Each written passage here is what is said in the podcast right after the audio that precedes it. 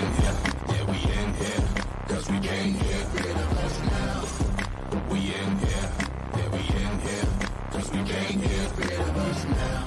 when you live in this life life life life nasty what's good, party people? It's Miss Laureen right here with Black versus the Board of Education.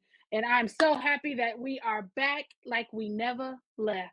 And what that means is we're just gonna get back into the swing of things because we've been missing y'all. I know you've been missing us. And so uh, before we get started, I'm gonna go ahead and kick it to my co-host for the day to let them introduce themselves. And so I am going to start with Miss Jada.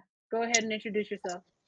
Hey y'all, I'm back again. Uh, my name is Jada. I am a actually I just finished up. Okay, so I'm a homeschool junior in the Sacramento area, and I'm so glad to be back. Perfect, Miss Janice. Hi guys, I'm Denise. I'm a sophomore here in the Sacramento area, and it's nice to see you guys again. Uh, Miss Adia. Say hey, hey, hey. Hey everyone, my name's Adia. Sorry. Hi everyone, my name's Adia, and I'm a junior in the Sacramento area. Perfect, perfect. And we are, well, we actually have a new face in the building.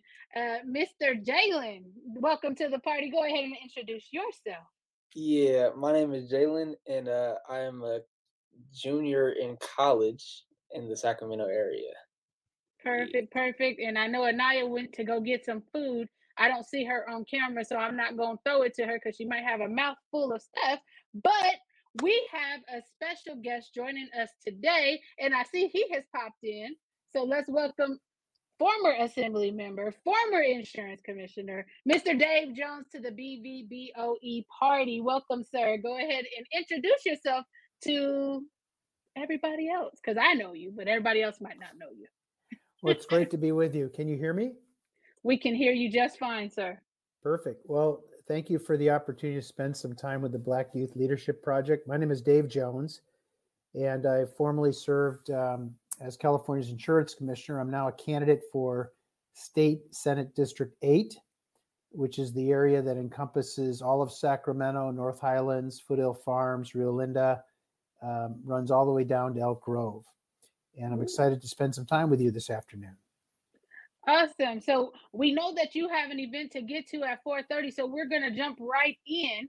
Um, and we know you just told us where you were going to be running from or to represent. But um, Janice came off of mute, so that normally in, indicates to me that she wants to start off with the first question. So come on, Janice, what you got? Okay, so my first question to you would be Are there any laws that you desire to write up or put in place in your position? Like anything that you have in mind that is really important to you? Yes, Janice, that's a great question. So, as I go door to door in the district, the number one issue I hear about from voters is homelessness.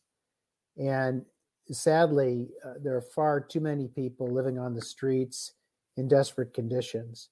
So we've had a real failure of local leadership, a failure to build enough shelter, tiny homes, safe camping, uh, safe parking, and other facilities for the homeless, uh, and a failure to provide them with mental health treatment and substance use disorder treatment and other assistance. So, what I think the state can do is insist that cities and counties get about the business of providing shelter for people.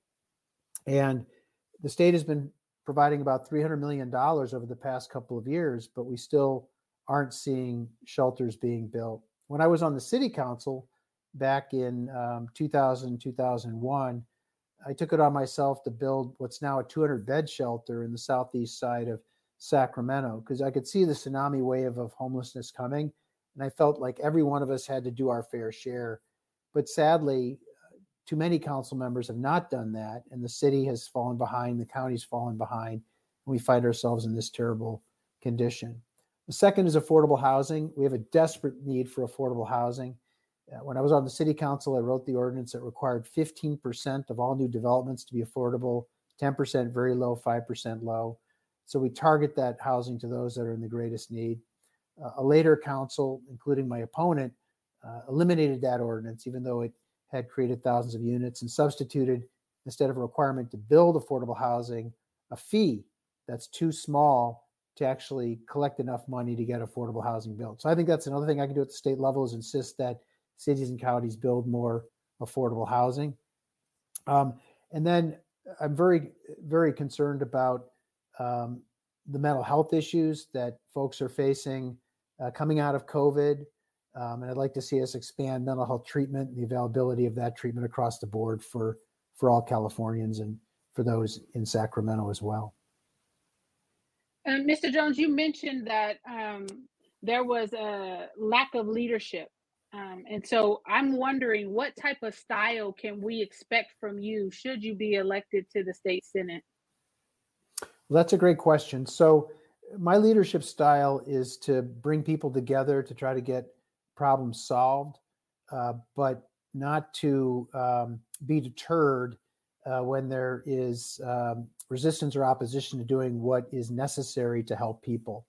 And so, for example, uh, I talked about the um, affordable housing ordinance that I authored when I was at the city council. There was a lot of opposition to that. We built a broad based coalition that represented the diversity of Sacramento uh, to get that through over the opposition of a lot of folks that didn't want affordable housing. Uh, and so, too, when I developed that shelter that I described a moment ago, uh, we put together a broad based coalition and worked with folks to make sure that uh, we were doing it in a way that would add value, not detract value from neighborhoods. So, uh, my leadership style is is collaborative, but also insistent. And so, um, sometimes there are those that stand in the way of reform. Um, you know, for example, I'm not taking any contributions from police organizations, and that's because I've seen as a member of the state assembly and as an insurance commissioner the extent to which police organizations have um, objected to and resisted and delayed uh, reform uh, with regard to oversight of, of police. And so that's an example where, you know, thanks to the leadership of, of Dr. Shirley Weber and others, uh, the reforms there were finally enacted, but there was a lot of opposition. So I think we need we need leadership that's collaborative, that's willing to work uh, collaboratively and put together broad based coalitions, but leadership that's insistent about getting the right thing done. And that's absolutely important. Uh, Jada, I heard that you had a question. Yes, so I know that your uh, job would be to uh, the state senate would be to write laws. So I'm curious on what laws, you know, if somebody had like what laws would you put out to protect black people? Because i do see you know a lot of things automatically being solved for other people who are not black. And i want to know how you're going to focus on black people or have them making sure that they are a focus. That's a great question. So i do approach decision making um, from a racial social gender lgbtq and, L- and economic uh, justice and equity lens um, and i think equity is important because um, I recognize that many communities, including uh, the Black community, oftentimes starts at a very different starting place than others because of history's history of systemic discrimination and other disparate impacts of that of that discrimination. So one way to to apply that is to look across the body of laws and see which laws are disparately impacting African Americans in a negative way, and also look for opportunities to pass laws and take budget actions that provide for racial equity and justice for um, the Black community. So, police reform is one example. Um, I believe Black Lives Matter. Uh, Black people have disproportionately suffered from police abuse. Um, I think we've got to continue to make steps with regard to police reform. There's been some good legislation that's been enacted, but we need to do more work in that area. Affordable housing is another, although the affordable housing is made available to everybody. Um, certainly, you can find opportunities to build that affordable housing in Black communities to help serve those communities um, and make sure that there's affordable housing available uh, to the community. Early child education and preschool, that's another area that I've spent a lot of time working on. All of the science indicates that um, getting kids uh, a good start with early child education and preschool really makes a difference in their later performance in school and in life. And so making sure that those programs are deployed in communities of color as well as in lower income communities. And the two aren't necessarily synonymous, we know, but making sure that those programs are available both in communities of color as well as in low income communities, I think is a way to make sure that kids in all of our communities have the best possible opportunity to get a good start as they progress with their education. So those are some examples. Great question. And I'm glad you mentioned education, but before I ask you my question, I heard that Miss Adia has a question for you. Yeah, um, I was actually curious um when you were talking about police reform. I just um from my standpoint, just kind of like I guess my question is what does police reform look like to you? Because I do think it looks different to a lot of different people. Like we've seen people put more funding in police in the name of like police reform, but there's also movements like in order like to defund the police. So I was just kind of curious what that looks like to you in terms of like legislation and moving forward. That's a great question. Well, I, I don't support defunding the police. I do think we need police, but I also think we need alternatives to armed police to deal with situations um, that oftentimes occur with those that are mentally ill or those that are suffering from substance abuse. Um, where right now we send an armed police officer out, and oftentimes that individual doesn't have the training to deal with the individual, and bad things result. So I'd like to see us stand up um, community response teams that include um, professionals in the area of mental health and substance use disorder that can be sent out when there's a situation that's nonviolent that involves an individual that's mentally ill or, or having a substance abuse um, disorder uh, incident.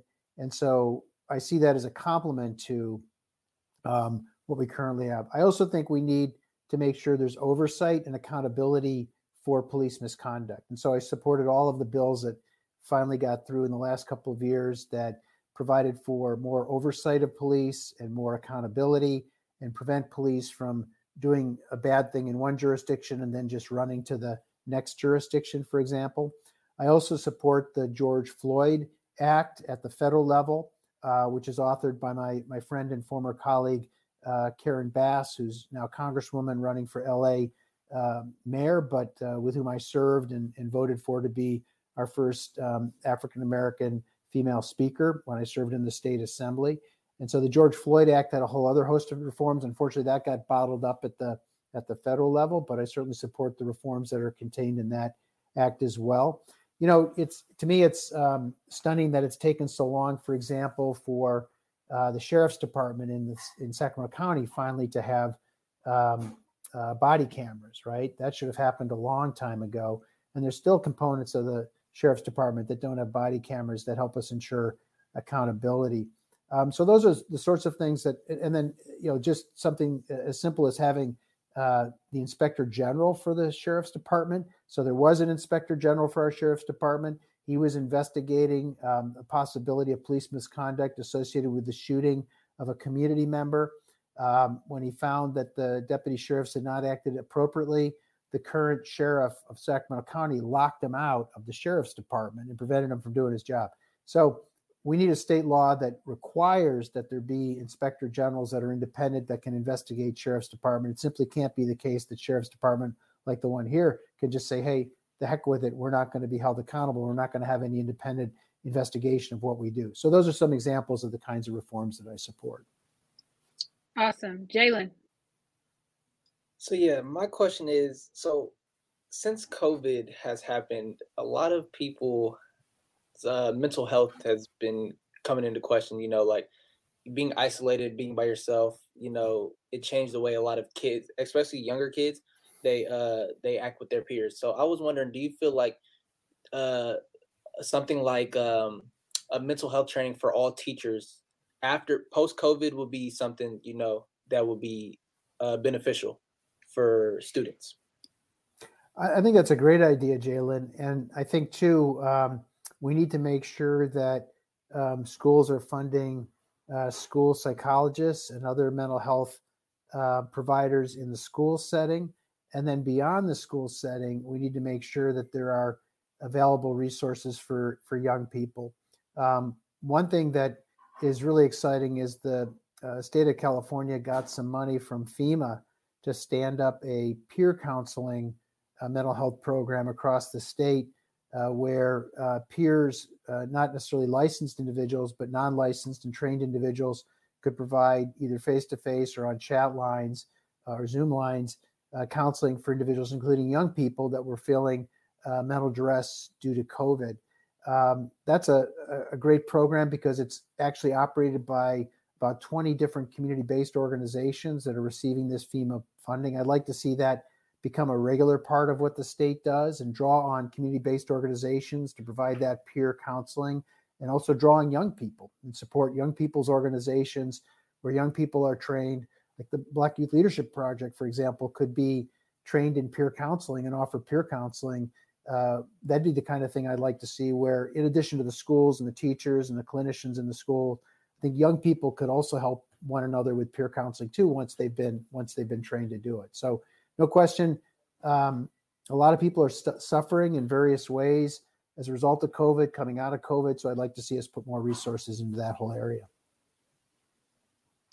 Thank you very much. So um, it, we have a comment in, in the chat and it says, adding on to the point that Jalen made, how would you further support Black students who have struggled with mental health issues even before the pandemic?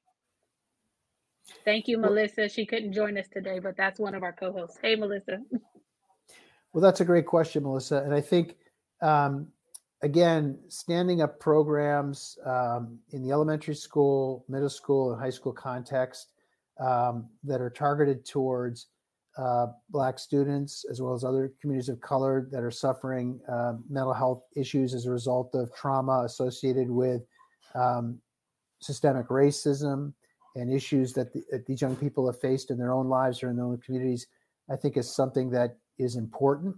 And COVID just added an extra layer of um, challenge and and damage, if you will, to to folks in the community that were already suffering from issues around mental health uh, even before before COVID came, and that includes um, you know kids that are suffering from the impact of adverse childhood experiences, um, maybe the trauma of parents divorcing, or the trauma of a, of a of a parent or guardian or loved one or family member um, having uh, a violent interaction with the police, or any number of things. So so I do think that standing up programs to help folks in the community, and that also includes um, community-based programs outside the school setting, and also includes peer-to-peer programs involving individuals that have um, been incarcerated, who are coming out of prison or coming out of jail, who are themselves uh, have had issues. And, and here, I don't mean to suggest that you know this is a problem across the whole community, but um, I think there is some benefit also in supporting peer-to-peer programs or individuals that are that have unfortunately ended up being incarcerated coming out, where they can also talk to young people that might be in a circumstance where unfortunately they're um, potentially interacting with or getting involved in um, uh, aspects that we wouldn't want them to. And so having peers uh, that, that, are from the community who have gone through um, the school to prison pipeline talk to young people and provide their expertise and their experience, I think is a valuable thing too. Miss Anaya. Hello. So my question is, why do you see yourself be- best fit for this position? Well, th- that's a great question. They've all been great questions, by the way. Um, well, I guess several things. One is uh, I have the most experience of any candidate in this race so I've um, actually served in the legislature before. I've been a leader. I've chaired committees. So I know how to do the job. Uh, and I've been effective at it. I got over 70 bills enacted, including very important bills like establishing the largest early childhood education and preschool program, another bill that saved our safety net hospitals from closure, and a third bill that stopped health insurers from discriminating against women in the pricing of health insurance, and a fourth bill that gave women who were suffering from long time uh, wage discrimination the opportunity to have redress, even if they discovered the fact that they've been discriminated against years after the statute of limitations expired, a bill that expanded that statute of limitations so they could recover for the entire period in which they had been discriminated. That's a partial list. So I've, I've done the job before, I've done it effectively before. I've also the only one in the race who's been a statewide elected official um, leading an important uh, consumer protection agency. And um, sorry, I need to plug in my computer. Um, and so I have I have experience um, not just in Sacramento but statewide, and have an understanding of issues facing folks throughout the whole state. And have run a, a, a, leading executive branch department, and so have that experience and can bring that experience to bear. I've also served at the federal level and at the local level. So I think in terms of experience, results, um, there's a clear distinction. I'm also uh, endorsed by the California Democratic Party because I'm a strong progressive.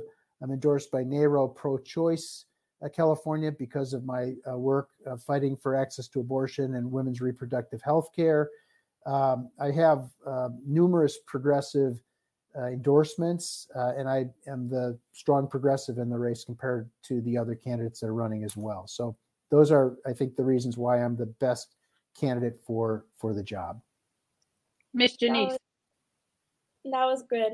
And um, I have a question because um, you have stated a lot about making sure and making sure, and we are the Black Youth Leadership Project, and I know it's important to make sure, but I need to hear ideas ideas of where what you plan to do things that you have thought of because it's not really about it's about everybody, but I feel like sometimes you need to focus on those who are often put to the back back burner, including our black people. So I want to know ideas that you have, things that you want to put in place for helping black children, black families, black people, black education. I want ideas. I don't want to hear making sure. I want things that you have thought about, things that you plan to do, things you have spoken to others about, people that you may be in communication with about, not just making sure, but things that you have actually thought about.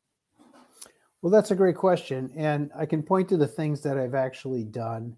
Um, and I mentioned a moment ago establishing early childhood education in preschool statewide. So, disproportionate numbers of Black kids at that time didn't have access to early childhood education in preschool. So, by establishing the largest such program in the state, it afforded preschool and early child education to Black kids across the state that previously didn't have access to it um, saving our safety net hospitals. So a disproportionate share of the Black community, unfortunately, gets its health care in the emergency room of hospitals, and a disproportionate share at that time were uninsured completely. So these safety net hospitals throughout the state were critically important to the Black community. They were closing. So I passed legislation that brought billions of dollars into those safety net hospitals to save them for the Black communities that they serve to make sure that they keep their doors open. As insurance commissioner, I implemented the Affordable Care Act. So we had at that point about 7 million Californians that were uninsured. A disproportionate share were Black. And so by reducing the uninsured, by making health insurance available, that allowed us to insure a lot of um, Black community members that previously didn't have insurance. And also by standing up a subsidy for that, it afforded the opportunity to insure even more. So I can point to a host of things that have had a direct beneficial impact.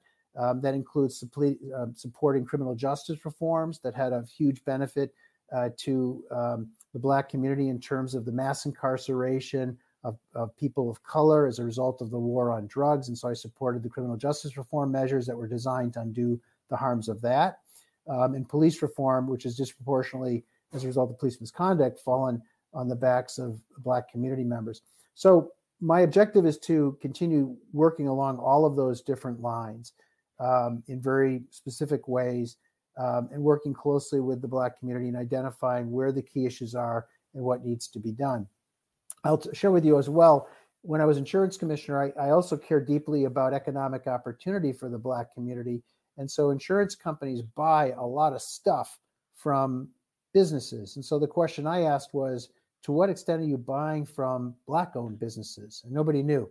So I started a survey of insurance companies. I required them, all 1,300 of them, to report to me annually on the percentage, dollar value, number of contracts that they had with black owned businesses and Latino owned, and API owned, LGBTQ owned, and gender owned. But just by asking that question and publishing the results and then ranking the companies, we were able to dramatically increase procurement from Black and other diverse owned businesses. So that opens up economic opportunity for Black owned businesses to sell things into markets that they previously didn't have because before the insurance companies weren't buying stuff from them. And then also opening opportunities for leadership in the private sector. So there too, I've been a big advocate for diversifying corporate boards. And so as insurance commissioner, I surveyed the insurance companies with regard to the diversity of their corporate boards. Guess what? It's abysmal. So by virtue of surveying, publishing, that pushed and prodded insurance companies to begin to diversify their corporate boards. that work was drawn on by Senator Bradford to introduce legislation to mandate corporations to, divorce, to diversify their corporate boards. So I, it, I've got a body of work that I can point to in this area, and my objective is to build on that work. Um, and certainly, um, there's a lot more work that that needs to be done. And we had another comment. I don't know if you saw it when it flashed on the screen. It said, You said you're good at the job and have helped pass bills. What have you done to stay in touch with the community? And how will you continue to stay in touch and listen to the Black community needs? Well, first of all, um, I'm here and I'm excited to be here to listen to you because obviously um, you have very thoughtful questions and a keen interest in who's going to represent you. And so I'm committed to continuing to engage uh, with the Black Youth Leadership Project and other uh, representatives of the of the community. Uh, you know what I've done historically is um, hire from the community, uh, promote people from the community, give them opportunities to develop in their professional growth, um, and also appoint community members to advisory committees, to commissions, uh, as well as hiring directly into my office. And I intend to do that. I also do outreach to leading organizations like the NAACP, the Urban League, and others.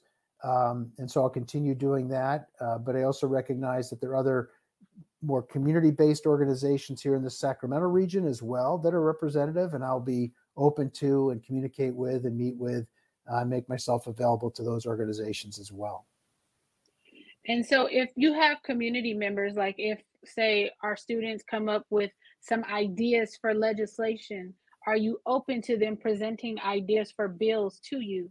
Um, because not only will they be submitting ideas, I'm going to submit a couple of ideas too. Because what you're running to represent, you, we are the capital of suspensions. I think you have, if you haven't read that report, I'd like to th- get it to you um, because you have Elk Grove, who's number one in the state for disproportionate discipline of Black children. You have um, Sac City Unified, who's number three, and I'm sure there's some more in the top 15 that are in this area. So I think that there needs to be legislation to kind of curtail some of the exclusionary discipline practices that we're seeing uh, within our students and, and within our campuses, um, not just here, but statewide. Um, additionally, I think the other problem is um, some of these laws are so antiquated um, that they have not been looked at. So I want to bring you a bill about the uh, Robert's Rules of Order and how districts are not supposed to um, amend the tape or the public record to fit their needs. So let me know should you get in office let me know your first available appointment because i'm coming to see you um, that's good well I, you've got my and you've got my cell phone number and my personal email address and those won't change so 100% so i'm looking i'm looking forward to the ideas of the of the young people on this call and and your ideas as well that would be wonderful and I think we have time for one more question. Anaya, you you hit me in the chat and you said you had one more question. So let's go ahead and um, give out that one more question. Yes. So as we know, a lot of people lost jobs, their jobs due to the pandemic. So my question was, what will you be doing to not only help those people get reemployed, but also ensure that they maintain the jobs and are able to financially support themselves? That's a great question. So um, women uh, and communities of color have been particularly hard hit by COVID. Um, women oftentimes are the primary caregivers within their households for kids and for adults. And so when adult daycare closed and when childcare closed, a lot of women had to step back from the workforce. And that's been a real problem for them in terms of their own professional growth and development and also in terms of income for their families. So I'd like to see us expand subsidized childcare uh, and make it more available throughout the state and make it more affordable so that women have a chance to enter back into the workforce, knowing that there's childcare there uh, that will um, be available to take care of their kids. Um, I think women also end up oftentimes as the caregiver for adults, so adult daycare programs as well are critically important to allow women to re-enter the the workforce too. So, I think more broadly, um, you know, certainly doing everything we can uh, to continue to build uh, an economy that has jobs in it that are available uh, to the largest number of people. You know, we're also going to have to go through a major economic transition associated with fighting climate change. and that means um, shifting from our dependence to, on fossil fuels to clean energy. I think those clean energy jobs uh, offer opportunities for the Black community, communities of color, as well as others. Um, but we also have to recognize that we've got to make sure we're also addressing the needs of people that are in the fossil fuel industry, which also, by the way, oftentimes those mining and extraction and refinery and distribution of fossil fuels have been located in communities of color and poor communities because those are the communities that have been least able to prevent those uses from being located in their community. And so they provide a lot of jobs to the Black community and others as well. And so as we transition out of that, we've got to take care of those people too and the communities in which those jobs are located. So we need to have what's called a just transition, where we're not simply just shutting down our reliance on greenhouse gas emitting industries, but we're also making sure that there are opportunities and even more than opportunities, commitments to the people that are working in those jobs so they get new jobs in new industries.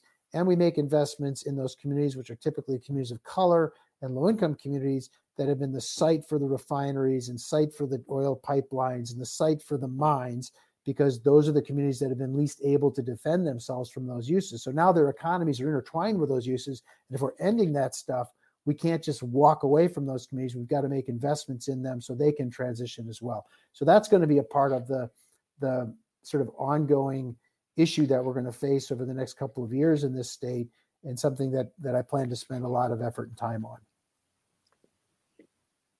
Well, we certainly thank you for your time. I don't know if you you have to go. I was told you had to leave at 4:30. Uh, I do, I'm afraid, but okay. you guys have been great. Thank you. It's been like rapid fire questions, so they've been really they've been really good. I appreciate you giving me as much time as you have, and and I'm excited about the opportunity of continuing to work with you and we we welcome that opportunity as well. And i just want to say for the record when black youth leadership project would have our annual legislative open house you were always one of the first ones um, to respond and to come and show up. So we really appreciate that and that did not go unnoticed. Um, but we are dealing with some really um, strong issues within our community.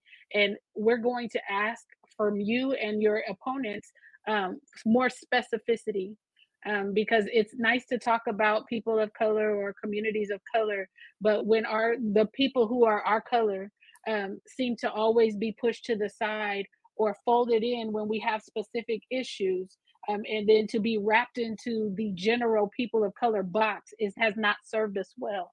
So the next conversation we're probably going to push you more about specificity um, and you can guarantee that if your opponent comes on here they will be met with the same rapid fire and specificity that we are going to require from you. Um, thank you so much for your time today, and uh, we will see you soon. Thank you. Thanks again. Appreciate it. Take care now. Oh, all right. Come back whenever you want. all righty. Bye bye now. Bye bye. So, listen, y'all, it's been a long time since we've been together. A lot has happened. I mean, I think we've been in New York, we've been in Los Angeles, um, y'all have had proms. Some of y'all went to two proms. Like, what are something during your time off that you kind of want to uh, highlight? Something that really was impactful for you during your time off from the podcast? Jada, I saw you. Were you going to unmute, or should I go to Janice first? go to Janice first. Let me get my mind wrapped around straight. Hold on, Miss Janice. I think something that I want to highlight would be us visiting the Tupac Museum which where it was very insightful in what he spoke about and really how our systems are built and especially about how they're they're not built for us to succeed or excel but looking at us reach some of the highest of heights seeing how it is possible to beat the system but then looking at our education system and how it's just like we're not taught about real things. We're not taught how to pay taxes. We're not taught about business. We're taught about math. Then they do math 2 math 3 math 4 so it was very insightful and it was it was a beautiful experience Miss Anaya, now that was your idea because you texted me about this this museum, uh, this Tupac exhibit. Uh, so tell me something that stuck out to you about the experience. I think more so I went, mm, well, obviously, of course, because of his music, but more so to hear about how his brain was wired and how he thought, and also to hear about his mother's um, activism in the Black Panther Party so something that stuck out to me was just like what also what Jenny said, like how he thought that schools need to teach kids because it is helpful to learn about you know reading, writing, Writing, math. arithmetic. Right, but we need to learn. We do need to learn, and he said we need to learn about drugs, and I agree. We need to learn about how drugs can help you and how drugs can harm you. What drugs are Mhm. good and what drugs can be bad. So then you could educate future generations in order to keep them safe. So I think that's a really big part that stuck out to me is like at first I know people will hear like, oh, they don't need to be teaching drugs in school, you know, Red Ribbon Week tries to keep kids away from drugs. But when well, I feel like especially my generation is if you try to keep something away from a kid, they're gonna want it even more. So if you Mm. teach them about it, maybe they're going to want it less and actually be informed about the subject. So yeah. And do you remember what other subjects he said they needed to teach in school? I'm just curious. Janice, Jada, what did he say? He needs, he said, we need to learn about drugs. We need to learn about sex. We need to learn about business. We need to learn about money. Like we're not taught that stuff in school, and it's important Did he that we're did he say that. scams?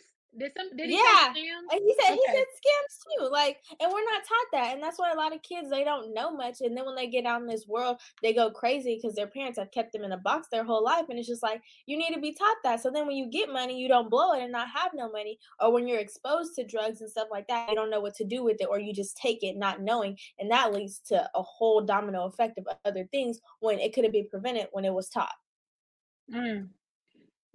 Jada, anything stuck out for for you during the time off? Yeah, so when we were in, um, on the LA trip and we went to visit Treehouse Living and Butterfly, what was it called? Butterfly? Uh, my gosh, no, I just remembered the Butterfly butterfly. Haven, Haven. Haven. Butterfly Haven, yes, Butterfly Haven. Um, what really stuck out to me about that was to see was to really just hear their background and hear where they come from because when you first glance they're like wow they must have like they're doing amazing things. Like you would never get to like understand where they came from and how they got to where they got and knowing the rough times that they've been through it kind of makes like the average person feel like well i can basically do anything. Like if you can get through that like i can get through this. It was kind of like it was inspirational because even when they like were at their lowest like they like saw no light ahead they kept pushing and they're at where they're at. And it's just amazing because it's it's inspiring to see people come from at such a low point and reach their dreams basically their aspirations their goals like to like that must be so like refreshing for them. And i don't know mm-hmm. it just inspired me a lot because you know i know I So for the people who may not know what you're talking about, can you tell them what you're talking about? I know you mentioned the names, but can you tell them what Butterflies Haven was? What is it? Butterfly Haven, I believe she explained it as like it was a living space for um, people who are in the foster system, people who have uh, mothers, specifically women, basically who have kids and just need a place to like uh, refuge, basically a place to Okay. live. And she had uh, listed like you know she explained the rent, she explained the rules, she she had this whole rundown, and you know hearing about it, it was it was it was really touching, like that that hit really deep and i gave her a big hug afterwards because i thought she was an amazing human because even after everything that she's been through and she had this dream for so long and to see how her big brother came through with the with the link with the oh i know somebody who can use this like to see family come together like that oh that was so beautiful i loved it so much Adia, what did you do uh, during our time off? I feel like I have a couple notable things. Um, Let's go. So earlier this, I think it was last week, last Monday, a week from today, um, me and my um, class, we went to the SF museum. We saw two films, um, and they were both about like the Black Panther Party, um, and like one was about the trial of Huey P. Newton, and the one was about like this um, sculpture they're making for him in Oakland. So it was just really dope um, to watch and stuff and learn more about especially because like I knew about Huey P, but like not necessarily like the trial and stuff. So it was like really interesting to get more like knowledge about. Um, I went to prom this Saturday, so that was a lot of fun. Janice did my nails, guys. So you know, um, and um, I'm also running for my school's ASB president. So if you go to Inderkum, your kid goes to Inderkum, you know, make sure they vote for me this Wednesday through Friday. Link will be in the class remind. Wow. Okay. Look at you. Okay. Uh, Jalen, um, you're new to the team, so um, tell us something good. Uh, what's good is I, I just started uh last You Monday just started started with started what? with, with with with the company, the BYLP. I am a mentor and advocate for uh and I got to see some and I'm getting introduced to some some pretty pretty cool stuff, you know. I've only been here for a week and I've already like had to uh have meetings with staff and that like that was a eye opening like being When you say staff, you mean you went to a school meeting with me? yes, I went to a school meeting Okay. with with Miss Doreen and we had to uh we had to we had to sort some things out with some with some staff members at the school that weren't doing right by the black community. So we had to go and it was very it was very eye opening because you've always been like as a kid you've always like seen though like you've always heard of people having to have those type of meetings, but you've never really been inside of one unless you had to have been inside of one. Hopefully not. But um being inside one as the the questionnaire like asking the questions that needs the answers is a very very different experience than you know just sitting in there listening and they're talking about you so Mm.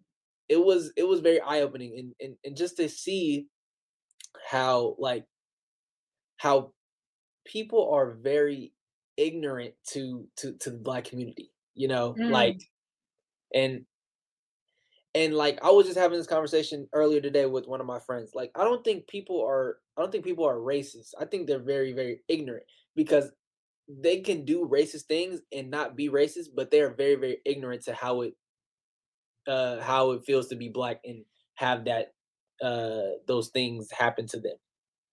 So that's Mm. what I've been that's what I've learned this past week is, is that.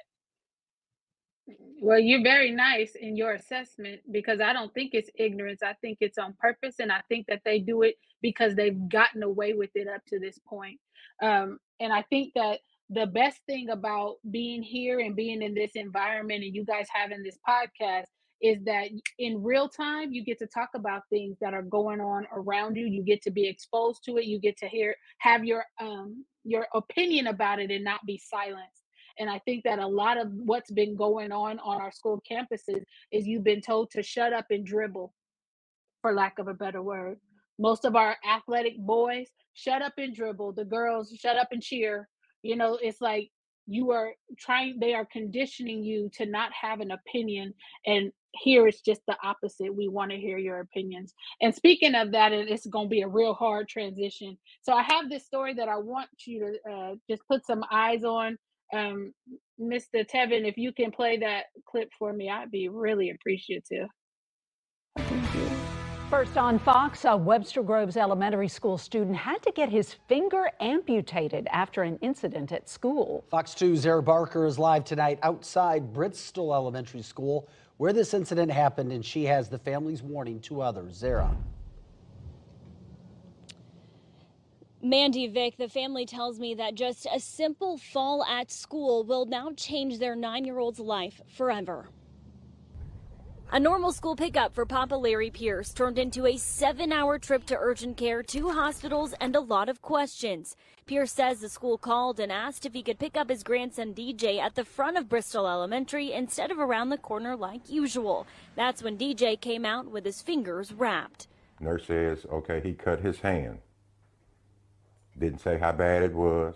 She says, take him straight to urgent care. So he drove straight to urgent care. They unwrap it, and immediately they said, oh no, we can't treat this. His finger is gone. Then they drove to Missouri Baptist Emergency Room for x rays, where DJ's mom, a nurse herself, met them. Nurse went out the door. Mommy came in, and I panicked. Later, they were transferred by ambulance to Children's Hospital for a pediatric surgeon who had to amputate DJ's middle finger. That is something that he would have to live with as a nine year old for the rest of his life. The family has so many questions. How can you send a child home with his finger cut off and just pass it on off without calling 911 at the school? And how did this happen at school?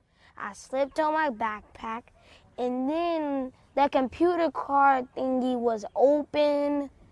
And then I used like these these fingers to you know try to pull myself, but my my middle finger was on the edge of it, and then it cut and then it felt kind of weird and then I looked at it and then blood everywhere. DJ's mom, Talisa, says she texted the school nurse to see if they found his finger so they could try and save it for surgery. She sent a picture with part of the finger still attached to the door jamb, but it's too graphic to show. As sharp to take a finger off? I don't see why that is even in a classroom, or if it is in a classroom, that needs to be closed at all times. Now, DJ Williams is facing a challenge most nine year olds don't have to go through. I just got to think about basketball. If I think about it enough, then I won't give up. The Webster Groves School District released a statement to me tonight saying they were aware of this incident but couldn't comment on this any further. Now, the family tells me DJ has an appointment on Friday with a surgeon who will then have to decide if they need to amputate DJ's entire right hand. Live from Webster Groves, Zara Barker, Fox 2 News. Okay. Um, what were they supposed to do? What do you think, Adia? Guess, oh Lord. So you're talking about their ignorance. What would they have done if that were a white child? Oh my gosh, 911, help, help, he's dying, he's dying, he's broken, his finger's broken, 911. Oh my gosh, call his mom, call his dad. We need somebody here as soon as possible. And, but it's a little black child. Oh my gosh, just pick your son up in front of the school. Um, grandfather, um, no, he just fell a little bit. Um, take him to urgent care. Um, I Uh, think they probably would have sent that white child up with the rest of their finger instead of leaving it on the cart for hours later for the mother to have to ask, "Where's my kid's finger at?" They would have put that in a bag, kept it on ice, so you know with- they could sew it back on. They would have just so much care would have been taken, and I'm wondering why did the school not call 911 to get the medical attention that he obviously needed? I'm just, uh, I'm just at a loss right now. Um, I didn't watch that story. I I know I sent it because I saw it come across.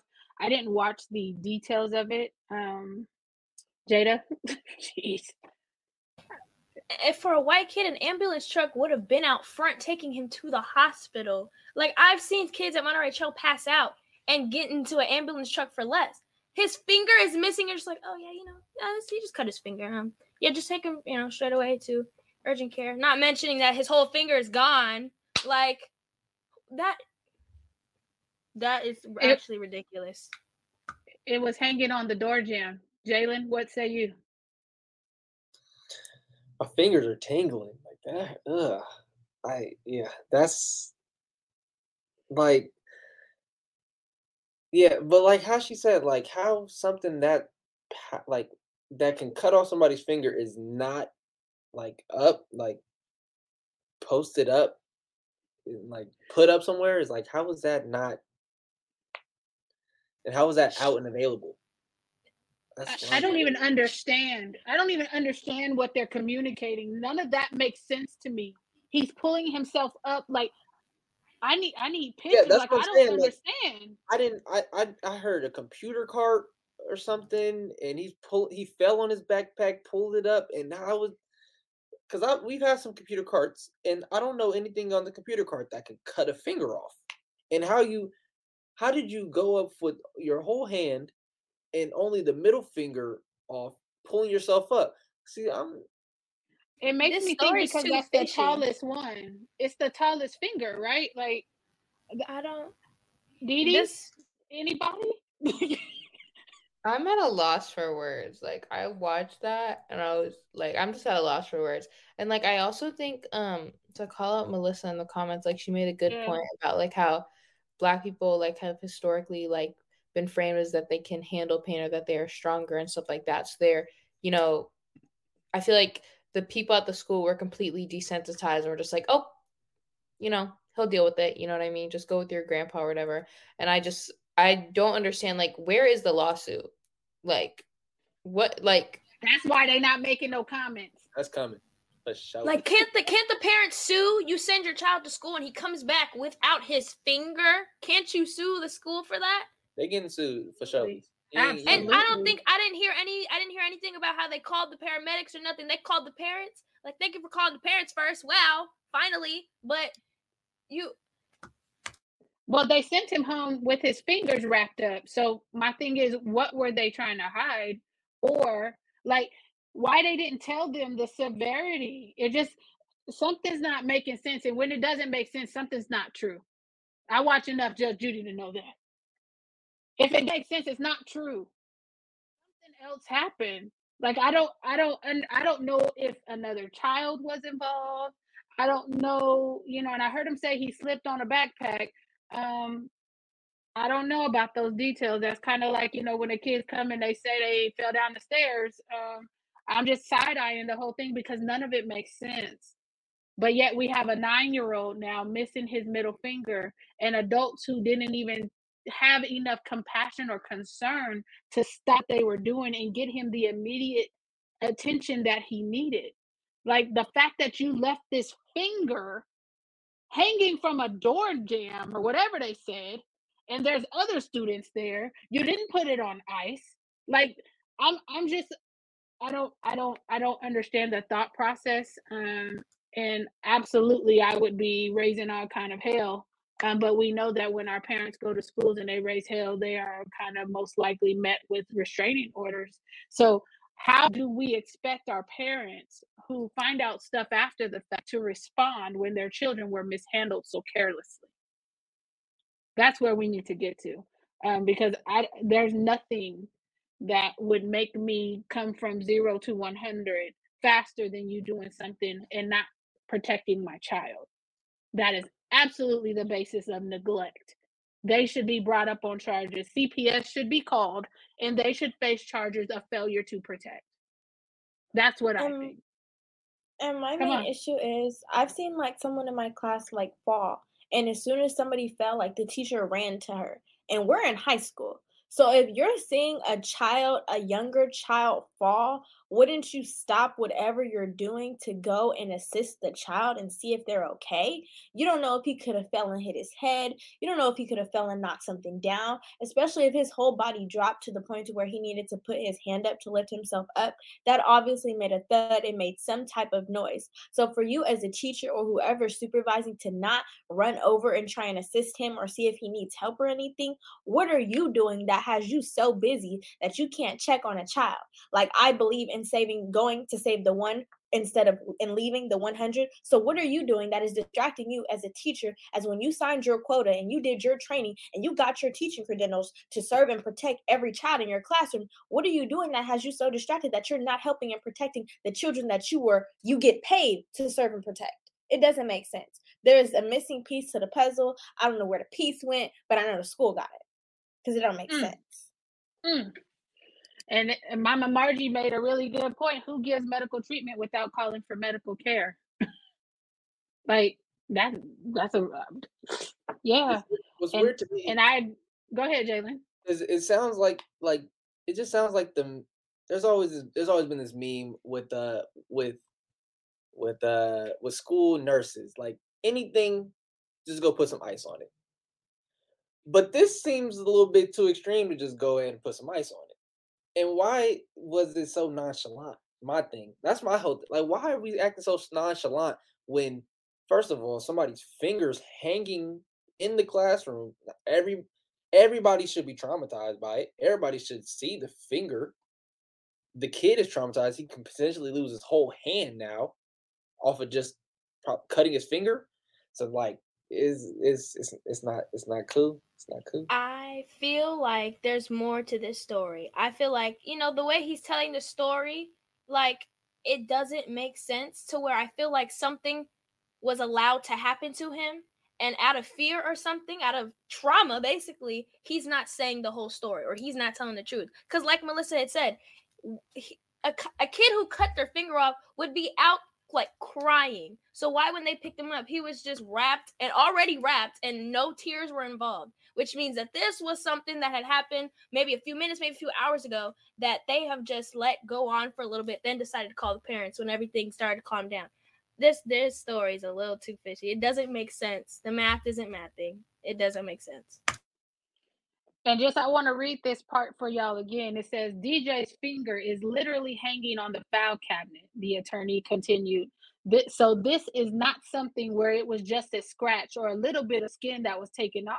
There's a significant part of his finger that everyone knew had been removed from his hand.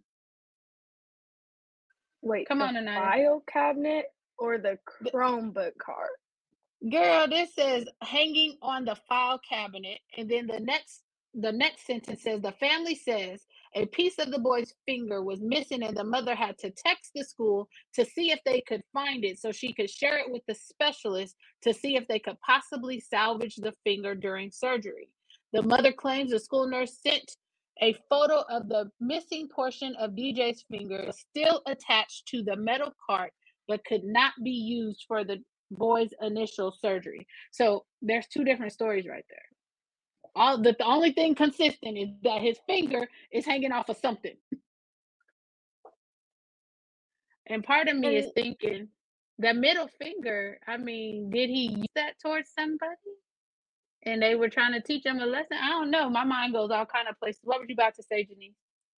I feel like, and this goes to show the importance of parents, especially Black parents, being so adamant and about their children, especially in the school system, these public schools, these private schools, where you're sending your kid away for a certain amount of hours each day, making sure you have that open communication, not always listening to the teachers, but speaking with your children, making sure you don't dismiss your child. I know it is maybe a long day of work, but asking your kid, how did your day go? What did you learn today? Did you have any bad interactions at school? Because if you let these school districts and these schools and these teachers handle it, then we have situations like this. And it happens frequently, but sometimes it only gets out a lot. So I feel like it's very important that parents build that connection and build that relationship with their children and make sure that they are adamant and they are on it, especially with these teachers, because as you see, they don't care about us. They don't care about us at all.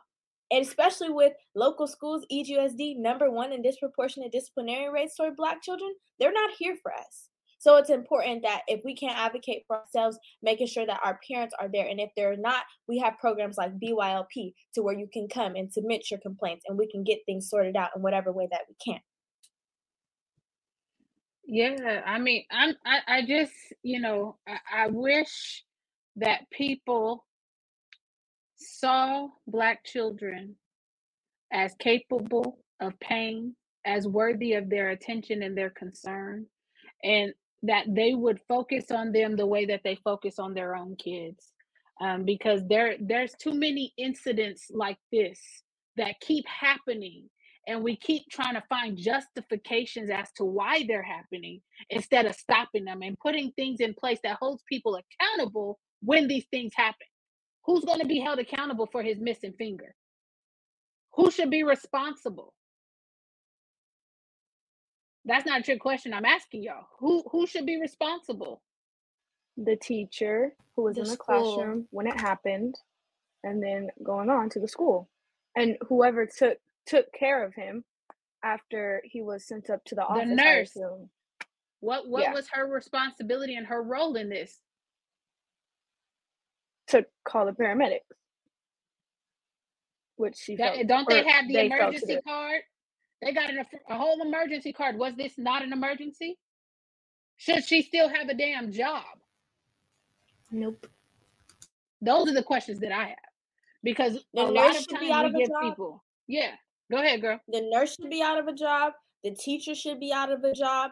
And whoever is running this school should be under whatever they policy they put under probation to see whether they need to keep their job. Because this is completely unacceptable. And there is no way that this should be okay. And if it was a white child or if it was a child of any other race, everybody would be on it and it would be broadcasted everywhere and it would be an issue everywhere. But because it's a black child, it is handled so lightly when it is a very major issue and it's not okay. Do you think they sent a note out to the other parents about an incident of a child losing a limb on their campus? Definitely not. Definitely not. Should they And have? Yeah, and I think they probably told the other kids who witnessed it, "Oh, don't don't say anything. Don't think about this. He just cut his finger. He's fine. Don't look at the cart or the cabinet where the where the missing finger's hanging. Don't look at that. Stay stay away from it. Stay away from it." I assume that that's what they told those are the fourth graders, which I'm assuming he's nine, fourth grade.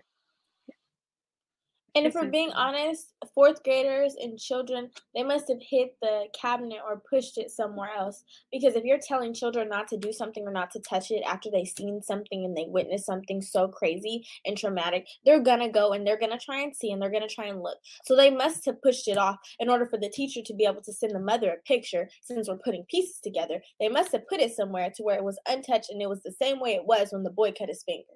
It's not adding that. You right. You're right. We'll continue to look at it uh next week though. because we have run out of time today.